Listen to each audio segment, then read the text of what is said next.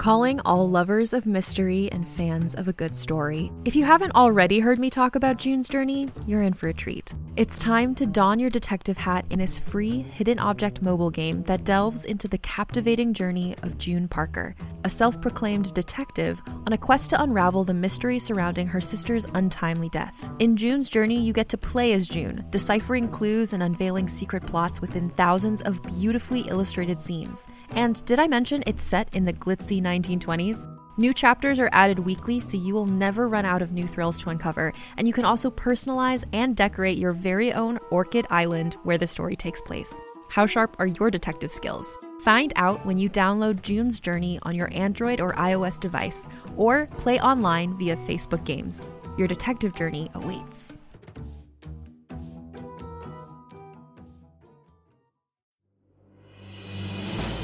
Welcome to the serialized audiobook Contagious, Book 2 of the Infected Trilogy. Written by number one New York Times bestselling novelist Scott Sigler. Performed by the author.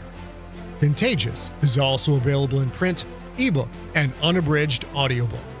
For links to purchase any version, visit scottsigler.com slash contagious. Teen angst. Margaret refused to cry. She had a job to do. But looking at the flat panel monitor, looking at that poor girl's face, Let me go! the girl screamed.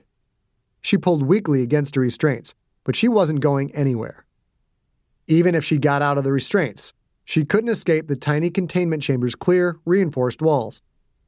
Cameras mounted outside her chamber provided an excellent view. White epoxy walls blazed under the ceiling's embedded neon lights. Leather cuffs held Betty Jewell's wrists and ankles tight to the autopsy trolley. A disposable roll of thin foam on top of the trolley gave it a little bit of padding, but it was still a steel cart and wasn't designed with comfort in mind. She wore a blue hospital gown, spotted with purple, where her oozing sores leaked blood. We injected her with the WDE 411 formula, Dan said. That slowed the apoptosis reaction, but she's still breaking down, particularly around her facial lesions. We have to operate immediately, Amos said. We have to get rid of that compromised tissue, see if we can stop the chain reaction entirely. Margaret turned to Dan. Has she given any indication of when she started showing symptoms? What has she said so far? She just won't talk to us, he said. She believes we're here to kill her. She keeps asking for her father, but I think she knows her father's dead. She's asking for her mother, too. Did you contact the mother? Margaret asked.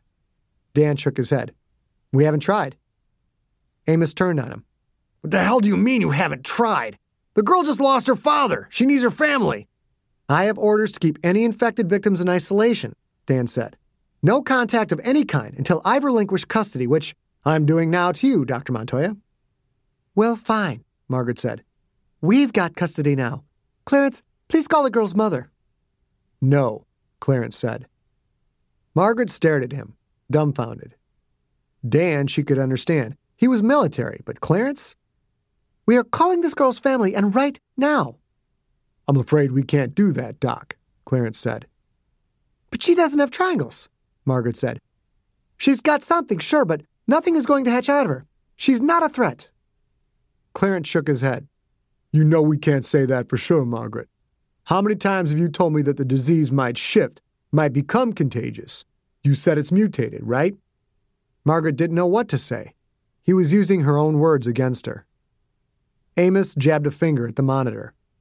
That is an American citizen in that cage. Yes, cage. She's got rights, goddammit. Clarence again shook his head. Not right now, she doesn't. We contact the mother, and the next thing you know, the press is all over it. The press? Amos shouted. You're worried about the press? Listen up, you goose stepping asshole! Amos, stop it, Margaret said. He's right. She could be contagious. Amos looked at her like she was crazy. Well, sure, she could be contagious, he said. That's why we have her in a fucking BSL 4 containment cell. It doesn't change the fact that she's a scared teenage girl. She needs her family. We can bring in the mother, keep her under surveillance or whatever. He's right about the media, too, Margaret said. Margaret, What the hell is wrong with you? Amos said. You're a doctor. Remember the phrase primum non nocere? Margaret swallowed. The phrase was Latin for first do no harm. It wasn't actually part of the Hippocratic Oath, but the words were still drilled into every med student's head. Yes, I remember, she said. I also remember another Latin phrase, the one we found painted in Git Wynn's bedroom. The house with all the dead kids. E unum pluribus. You remember that? Amos said nothing. He looked away. What's that mean, Amos? Say it. It means out of one, many, he said quietly. So we follow the orders, Margaret said. We don't call the girl's family. Get suited up. We're going to go in there and talk to her. Fully suited, Margaret and Amos walked into the autopsy room. An airtight door led into the collapsible walkway that connected Trailer B. Margaret watched the light above that door turn from red to green. Amos pulled up on the latch and swung the door outward to reveal a four foot long corridor and a matching door on the other side. They had to close their door to open the other, both because it was an airlock and because there wasn't enough room in the corridor to open both. When it came time to move the Margot mobile, built in nozzles would douse the walkway's interior with the chlorine combo. Gitch and Marcus would then fold the walkway into its bracket inside Trailer B, shut the seamless outer door, and the Margot mobile would make like Willie Nelson. On the road again. She stepped into the walkway. Amos shut the door behind her. Above the door to Trailer B, the light turned from red to green. Amos opened that door, and they stepped through. Only four feet away sat Betty's containment cell. The girl lifted her head to see them, and Margaret's heart nearly broke in two. Three giant black sores soiled the left side of her face one centered on her cheekbone, one on her jaw where it met the neck, and one up on her temple. The last one undercut dark hair that must have been beautiful once. Now, wet strands clung to her face, her forehead, and the table around her. The decomposing black sores on her face were by far the worst, but they weren't the only trouble areas. At least two dozen dime sized circles spotted her body. Her hands looked terrible. Half the skin there was wrinkled, black, and oozing, her fingers like a modern art sculpture made from wet raisins. Several IV needles ran into the veins on her feet, two of the few unblemished areas left on her body. The girl shook with sobs. Even though she'd been strapped down for something like 16 hours, she had no shortage of tears. Margaret and Amos walked up to the clear glass cell. A flat panel touchscreen controller mounted on the door served as a wireless interface for all systems in the containment cell. It could even be used to trigger a last ditch emergency sterilization. All someone had to do was type in pound 5455, and every inch of both trailers would fill with a deadly chlorine bleach combination. Margaret hit a button to turn on the intercom system. They would be able to hear Betty on their earpieces, and their voices would be pumped into speakers inside the cell. Hello, Betty, Margaret said. Betty stopped whimpering for a second, just long enough to draw in a huge, ragged lungful of air. Let me go! We can't, Margaret said. You're very ill. No fucking shit, I'm ill, you fucking assholes! Did you do this to me? Please! Get my dad! Get my mom, please! Your father is dead, Amos said. Margaret quickly pressed a button on the touchscreen to turn off the intercom. Amos, what are you doing? Telling her the truth. Margaret wanted to smack him right in the mouth.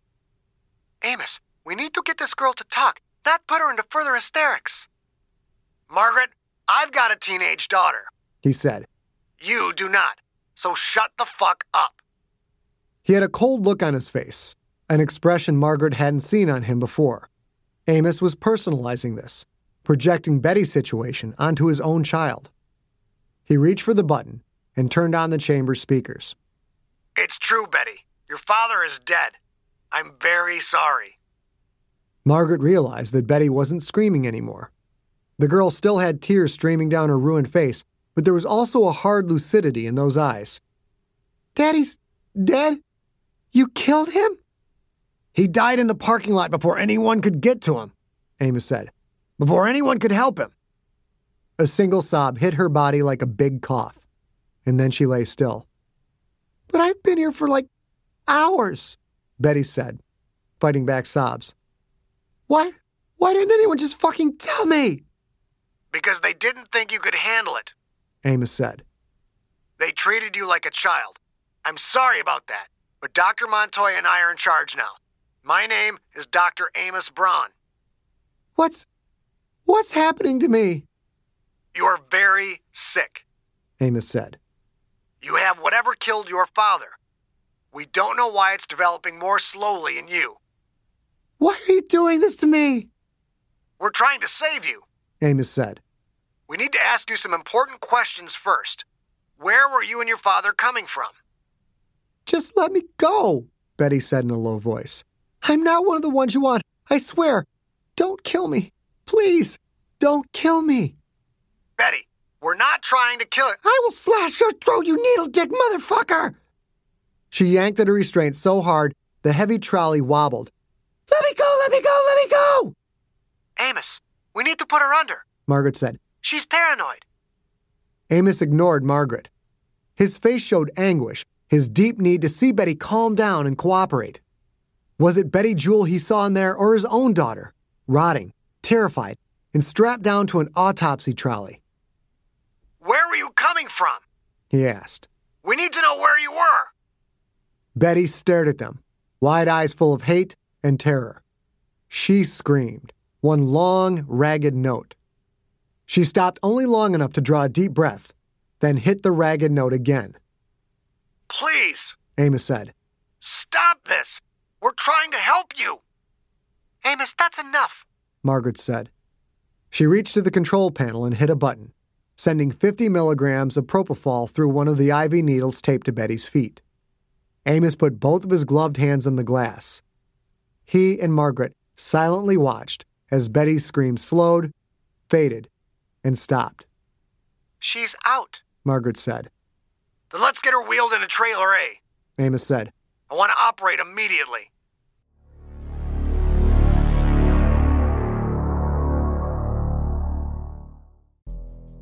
In the climate ravaged world of 2072, the city of Pura stands as a miraculous green haven. Pura is a geoengineered paradise that protects its fortunate residents from the global catastrophes of heat domes, fires, floods, and droughts. In a time when the world outside is unsafe, it's vital for Pura's existence that people rally behind the purpose of the city, and Demetria Lopez, head of the city's public relations, tirelessly promotes its idyllic image. But when she stumbles on a dark secret that, if exposed, would be the downfall of Pura's existence, she must decide who and what she's willing to protect. From Wondery, the makers of Academy and Doctor Death, The Last City stars actors Rhea Seehorn, Jeannie Tirado, and Maury Sterling. Follow The Last City on the Wondery app or wherever you get your podcasts. You can binge all episodes of The Last City early and ad-free right now by joining Wondery Plus.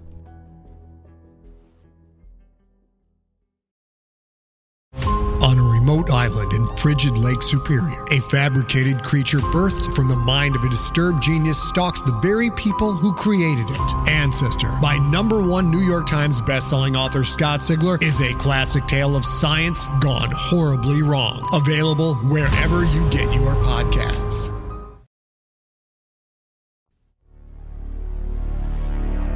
Mixed messages. The neural net stretched through Betty's frontal lobe, but it was still very thin. Too thin to send the signal. It needed more connections. For hours, Betty's crawlers had fought the dissolving chain reaction, struggling to reach her brain. The WDE 411 injection turned out to be a lifeline for the crawlers.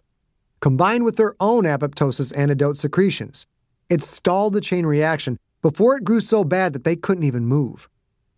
As Margaret and Amos wheeled Betty through the collapsible walkway and into the autopsy room, some of the muscle fibers coalesced at the center of Betty's brain, tore themselves to bits, and formed a ball. Where Chelsea's ball of fibers was a thousand microns wide, Betty's was closer to 600, just over half the size. It was enough to send a weak signal, and enough to receive a response. That response signal wasn't for the crawlers. It was meant for the host, the remaining crawlers stopped producing the apoptosis antidote and started flooding Betty's brain with neurotransmitters. They had to wake her up, wake her up, so she could receive the signal. Cheffie's open door. Neither snow, nor rain, nor heat, nor gloom of night stays these couriers from the swift completion of their appointed rounds. The phrase is attributed to Herodotus and refers to the courier service of the ancient Persian Empire. Many people incorrectly think this is the motto of the United States Postal Service. The phrase is inscribed over the James A. Farley Post Office in New York City, but it's not an official slogan. Official or not, John Burkle figured it was a pretty dead nuts on target description for driving a white postal truck in weather 15 goddamn degrees below freezing, complemented by goddamn 30 mile per hour winds that were blowing thin sheets of snow right across the goddamn back roads. Who drives in this weather? Postal workers. That's who. He drove the truck's right wheel into a frozen rut in front of the Franklin place. Yesterday, this had been a mud puddle filled with chunks of brown ice. That was because it had been 50 degrees for two straight days. If you don't like the weather in Michigan. John stuffed the Franklin's mail into their metal mailbox, then drove to the next house. Houses were pretty spaced out around here, at least a couple of acres apart. The next house belonged to Cheffie Jones. Cheffie had always been a little bit off, hit in the head in an industrial accident or something. Pretty much kept to himself. Plenty of time to buy shit on eBay, though. John put four small packages into Cheffie's supersized mailbox. Sometimes Cheffie came out to get his mail and say hello. John looked towards the house but didn't see any movement. He started to drive on, then stopped short and looked back. Was the front door open? It was. He was a good hundred feet away, and it was a little hard to see, but it looked as if something covered in snow was blocking the door. Fifteen below zero, and the front door was open. John put the postal van in park. He reached into his bag and pulled out his taser. Could be a burglar in there. Did Cheffie have a dog? John couldn't remember. He had a schedule to keep, but he didn't feel right ignoring an open door in weather like this. He cautiously approached the house. Cheffie? he called out. Out here, you really didn't want to approach a house quietly. People took gun rights seriously in northern Michigan. You made a lot of noise and let them know you were coming, so as not to be mistaken for a robber if the homeowner was sober or for a deer if he was exceedingly drunk. The door was open about eight inches. Underneath a light coating of snow, something long and thin and black blocked the door. John walked up on the porch for a closer look. It was a hand. A black, skeletal hand. Despite a thick layer of blue post office winterwear, John Burkle sprinted back to the van in near Olympic qualifying time. Betty Jewell's face. Betty Jewell picked the worst possible time in the history of mankind to wake up. Eyes still closed, she wondered how many flavors of pain there were. Baskin Robbins didn't have shit on her. Stay still. She didn't know where those words came from. Not her ears. With her ears, she heard the clanking of instruments and the muffled voices of a man and a woman. Those voices were connected with one of the new flavors. They were cutting into her face, for fuck's sake. Agony, pure hell. But was it any worse than the fire rippling through her entire body? Shit. Did it even matter which was worse? Either one was enough to make her put a gun in her mouth and pull the trigger if it just meant the pain would stop. Betty, you have to save your soul. Her soul? Couldn't she just save her face? You don't need a soul for senior pictures. Oh, God. Did it hurt? So much pain. Kill them, Betty. Kill the people who are hurting you. Then all your pain will go away. That voice. So beautiful. Was it the voice of God? If not, how else could she hear it? But really, it didn't matter who was speaking, because the voice promised her that the pain would stop. For that, Betty would do anything. Her right cheek rested on a hard pillow. They had put her on her right side, left arm still behind her in the cuff. The man and the woman hovered over her, fucking with her face, her once beautiful face. She felt them cutting. Which one was hurting her this bad? Dr. Braun? That Mexican bitch? It didn't matter. They were in it together. They would pay together. She slowly opened just her right eye. She saw nothing but blue.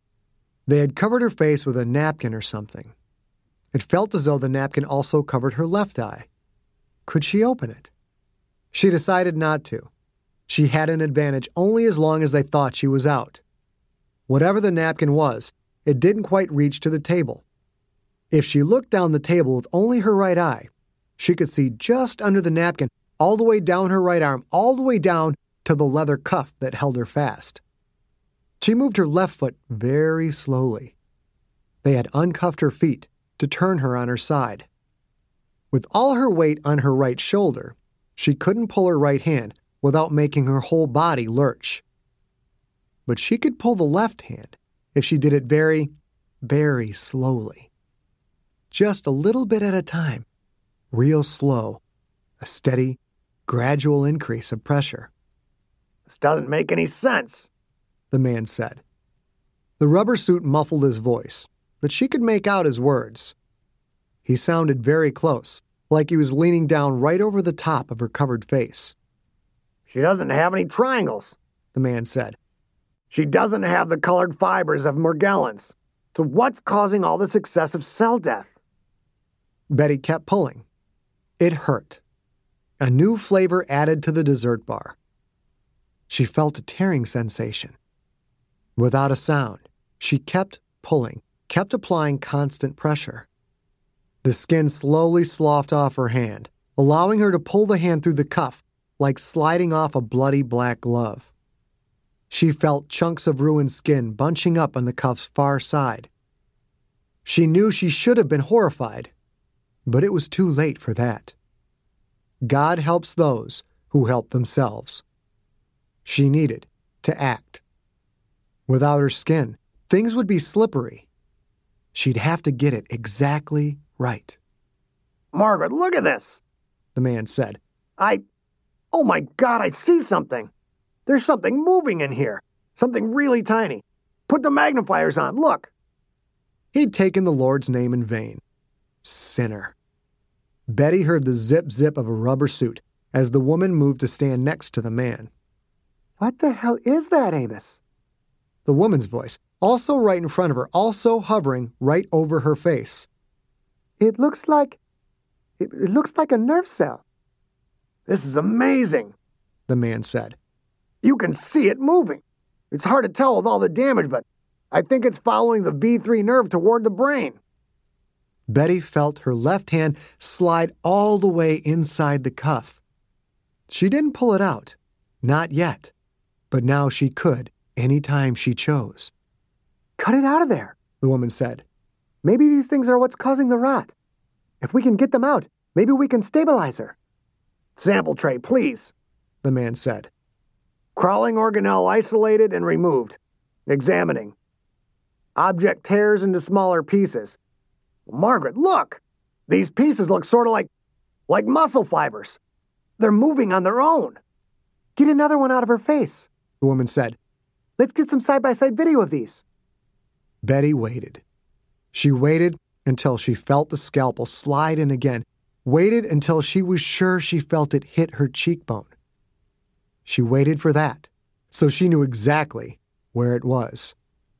Keeping her head and body as still as she could, Betty Jewell slid her hand out of the cuff.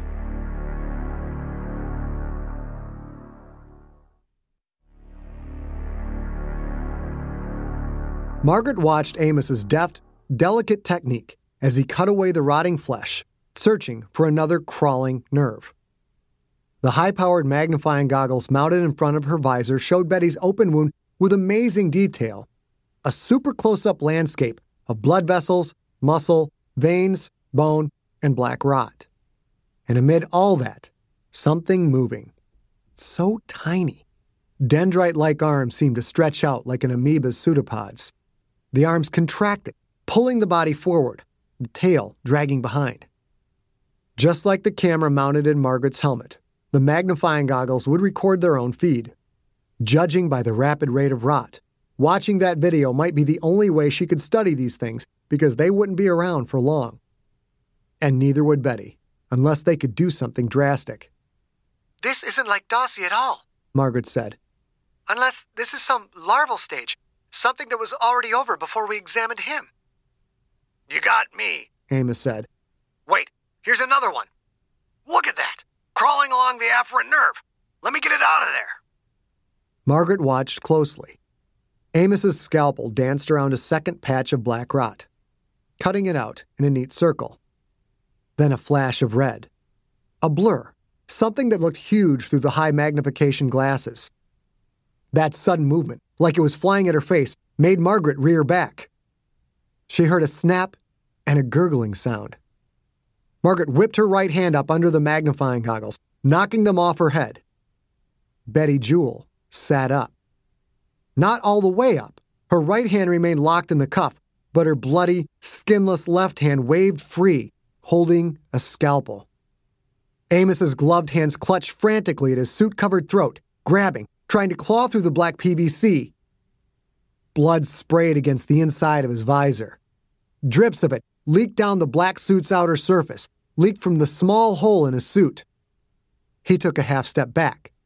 Betty lunged forward again with the scalpel, her restrained right arm making the movement awkward and off balance. The scalpel's tip sliced through his suit, just above the left pectoral. Betty gathered for another strike. Margaret grabbed Amos's shoulders and yanked him away from the trolley. She pulled far too hard for the confined space. They smashed into the trailer wall and fell to the floor. Amos landed on top.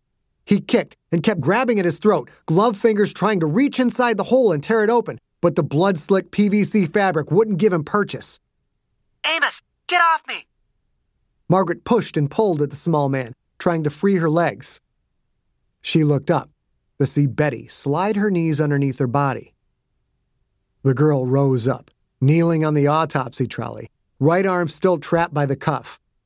She leaned toward the cuff, then crossed her skinless left hand over the inside of her right elbow. Oh, God, Margaret hissed. Betty yanked backward, twisting to the right, throwing all her weight against the cuff. Her right hand slid free. Chunks of sloth skin fell to the floor with a wet slap. Momentum carried her over the trolley's left side. She hit the white floor, droplets of blood splattering across the autopsy chamber. Amos's movements slowed. Margaret managed to kick her legs free. She pushed Amos off, then stood, her back against the trailer wall. Betty leaned her right shoulder against the sink and pushed herself up with wobbling legs. Blood streaked her blue gown the only clothing on an otherwise naked body.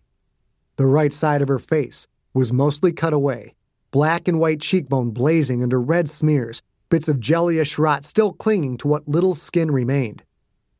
Margaret just stared. She couldn't move a muscle.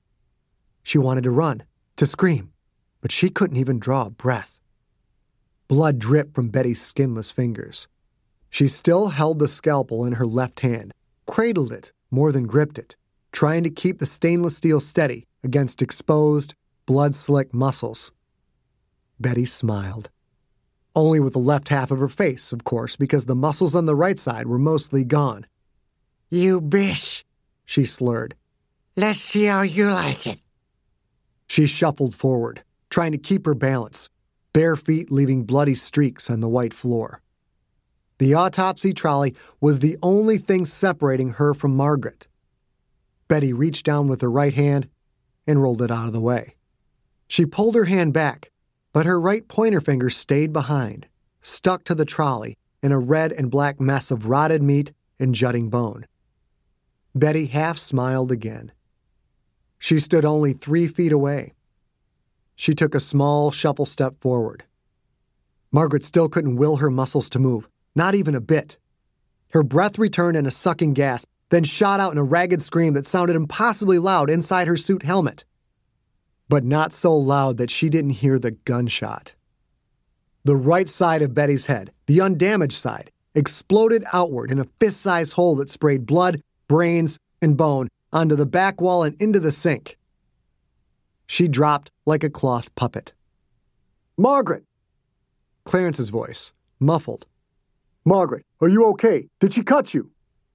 She turned to his voice. He wore his black biohazard suit. Gitch and Marcus, also wearing suits, were right behind him. Clarence's gloved hand held a pistol, still smoking. He knelt by her side, the gun pointed down and away from her. Gitch's gloved right hand held a knife, much larger than Betty's scalpel. He cut away at Amos's suit, slicing it open at the chest and neck. Blood sloshed out of the cut as if someone had wrung out a soaked towel. It splattered on the floor and on Gitch's feet as he reached in to apply pressure. Marcus grabbed Amos's legs. Clarence, get him on the table, Marcus said. His jugular is cut. Gitch, keep that pressure there. Margaret, get his helmet off. The men lifted Amos and set him on the already bloody trolley. Margaret found herself standing, pulling off Amos's helmet. Gitch's gloved hand stayed pressed down on Amos's neck. Blood covered Amos's face, matted his hair, pooled in his eyes. His wide open eyes. She looked at Gitch's gloves. There was no blood oozing up from beneath the fingers. Amos. Margaret's thoughts snapped back into place. Do exactly what I say, she ordered. Remove your hands at a count of three, then be ready to reapply pressure as soon as I say go. One, two, three. Gitch pulled his hands back a few inches, where they hovered, ready to be put back into use. No blood flowed. The scalpel had punched in just to the right of Amos's windpipe, then slid outward, slicing open the whole right side of his neck. She couldn't check his pulse without taking off her gloves, but she didn't need to. Amos Braun was dead. Smoochies! Chelsea turned the knob ever so slowly. It didn't make a sound. Neither did the door when she opened it. She crept into her parents' room. Daddy was snoring. He always snored. Sometimes Mommy would go to sleep on the couch, but not tonight. She must have been tired. When Daddy snored, his mouth was always wide open. He looked silly. Mommy slept with her mouth closed. Chelsea would have to fix that. She tiptoed up to the bed, her pajama feet barely a whisper on the carpeting. Mommy wanted to make her go to the doctor? The doctor who poked her with stuff? The doctor who had the needles? Well, now Chelsea was in charge. Chauncey had said so, and Mommy wasn't going to make her do anything anymore. Chelsea stood at the edge of the bed, looking down at Mommy. Mommy had such a pretty face. Chelsea reached out with her finger and thumb and slowly, tenderly, pinched Mommy's nose shut. Not enough to hurt her, just enough to stop the air from going in. There were a few seconds where nothing happened. Then Mommy's mouth opened and she took in a sharp breath. Chelsea let go of Mommy's nose and dropped to the floor, lying flat against the edge of the bed. If Mommy woke up, she'd have to look over the edge to see Chelsea down there. Chelsea waited, but Mommy didn't seem to move. It was so hard not to giggle. Chelsea slowly got to her knees, then to her feet, real quiet, like it was slow motion in the movies. Her head rose up until her eyes peeked over the edge of the bed. Mommy's mouth was still open. Her eyes were still closed. She was breathing real slow. Mommy was asleep. Make her obey. Chelsea nodded. She moved her head slowly forward. Chelsea waited three more seconds to see if Mommy would wake up. One 1,000, two 1,000, three 1,000. Ready or not, Mommy, here I come. Chelsea put her lips over Mommy's lips. Her tongue caressed Mommy's tongue. There was a fizzing sound and a feeling like putting a bunch of pop rocks in your mouth. Chelsea fell to the floor again, this time rolling under the bed, trying so hard not to giggle. Ah, Mommy said. Chelsea felt the bed move as Mommy awoke and sat up fast. She made a noise that was like coughing and spitting at the same time. The bed twitched with Mommy's sharp movements. Ugh, Mommy said. My mouth. Hun? Daddy said in a sleepy voice. Hun Bun, you okay?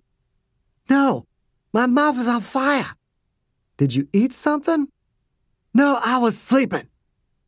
Even with a burning mouth, Mommy could still do that thing with her voice where she made it sound like Daddy was really stupid. Just relax. You must have had a bile burp or something. Little acid came up. Ah, Mommy said. Uh huh. Go rinse out with mouthwash, Daddy said. Take a Rolaids. Chelsea felt the bed move again. She kept herself very still. Mommy's feet hit the floor, then she walked to the bathroom.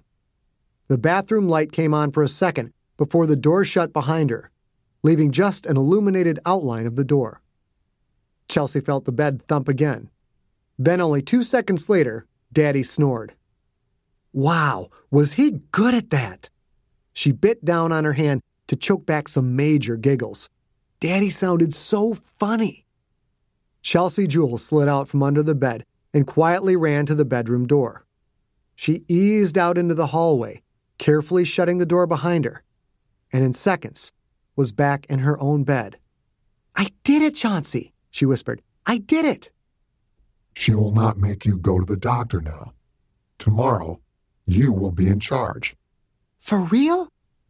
You don't have to talk out loud to talk to me. If you think really hard, I can hear you. Chelsea squealed and hid her face in her pillow. Chauncey was special. For real? Try it. Tell me your favorite color. Chelsea controlled her giggles and tried to think hard, whatever that meant. She liked pink. But blue was real nice too, and she had those light blue socks with the brown stripes that Daddy bought her on his last trip, and then. Focus. Your mind is full of thoughts. Concentrate. Chelsea took a deep breath. She closed her eyes and thought. Pink. She opened her eyes and looked at the ceiling. Could Chauncey really hear her thoughts? If he could, then he had to be God. That's a lucky guess, Chauncey. Then pick your favorite number.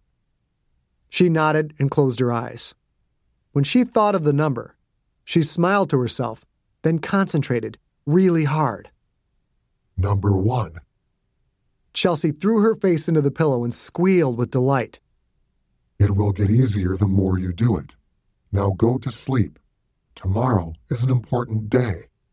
Good night, Chauncey, Chelsea thought, as loud as she could. She rolled over and closed her eyes. It was so cool to have a special friend. You have been listening to Contagious, Book 2 of the Infected Trilogy, written by Scott Sigler, performed by the author, produced by Empty Set Entertainment. Contained herein are the heresies of Radolf Burntwine, erstwhile monk turned traveling medical investigator. Join me as I uncover the blasphemous truth of a plague ridden world that ours is not a loving God, and we are not its favored children. The heresies of Radolf Burntwine, coming January 2nd, wherever podcasts are available.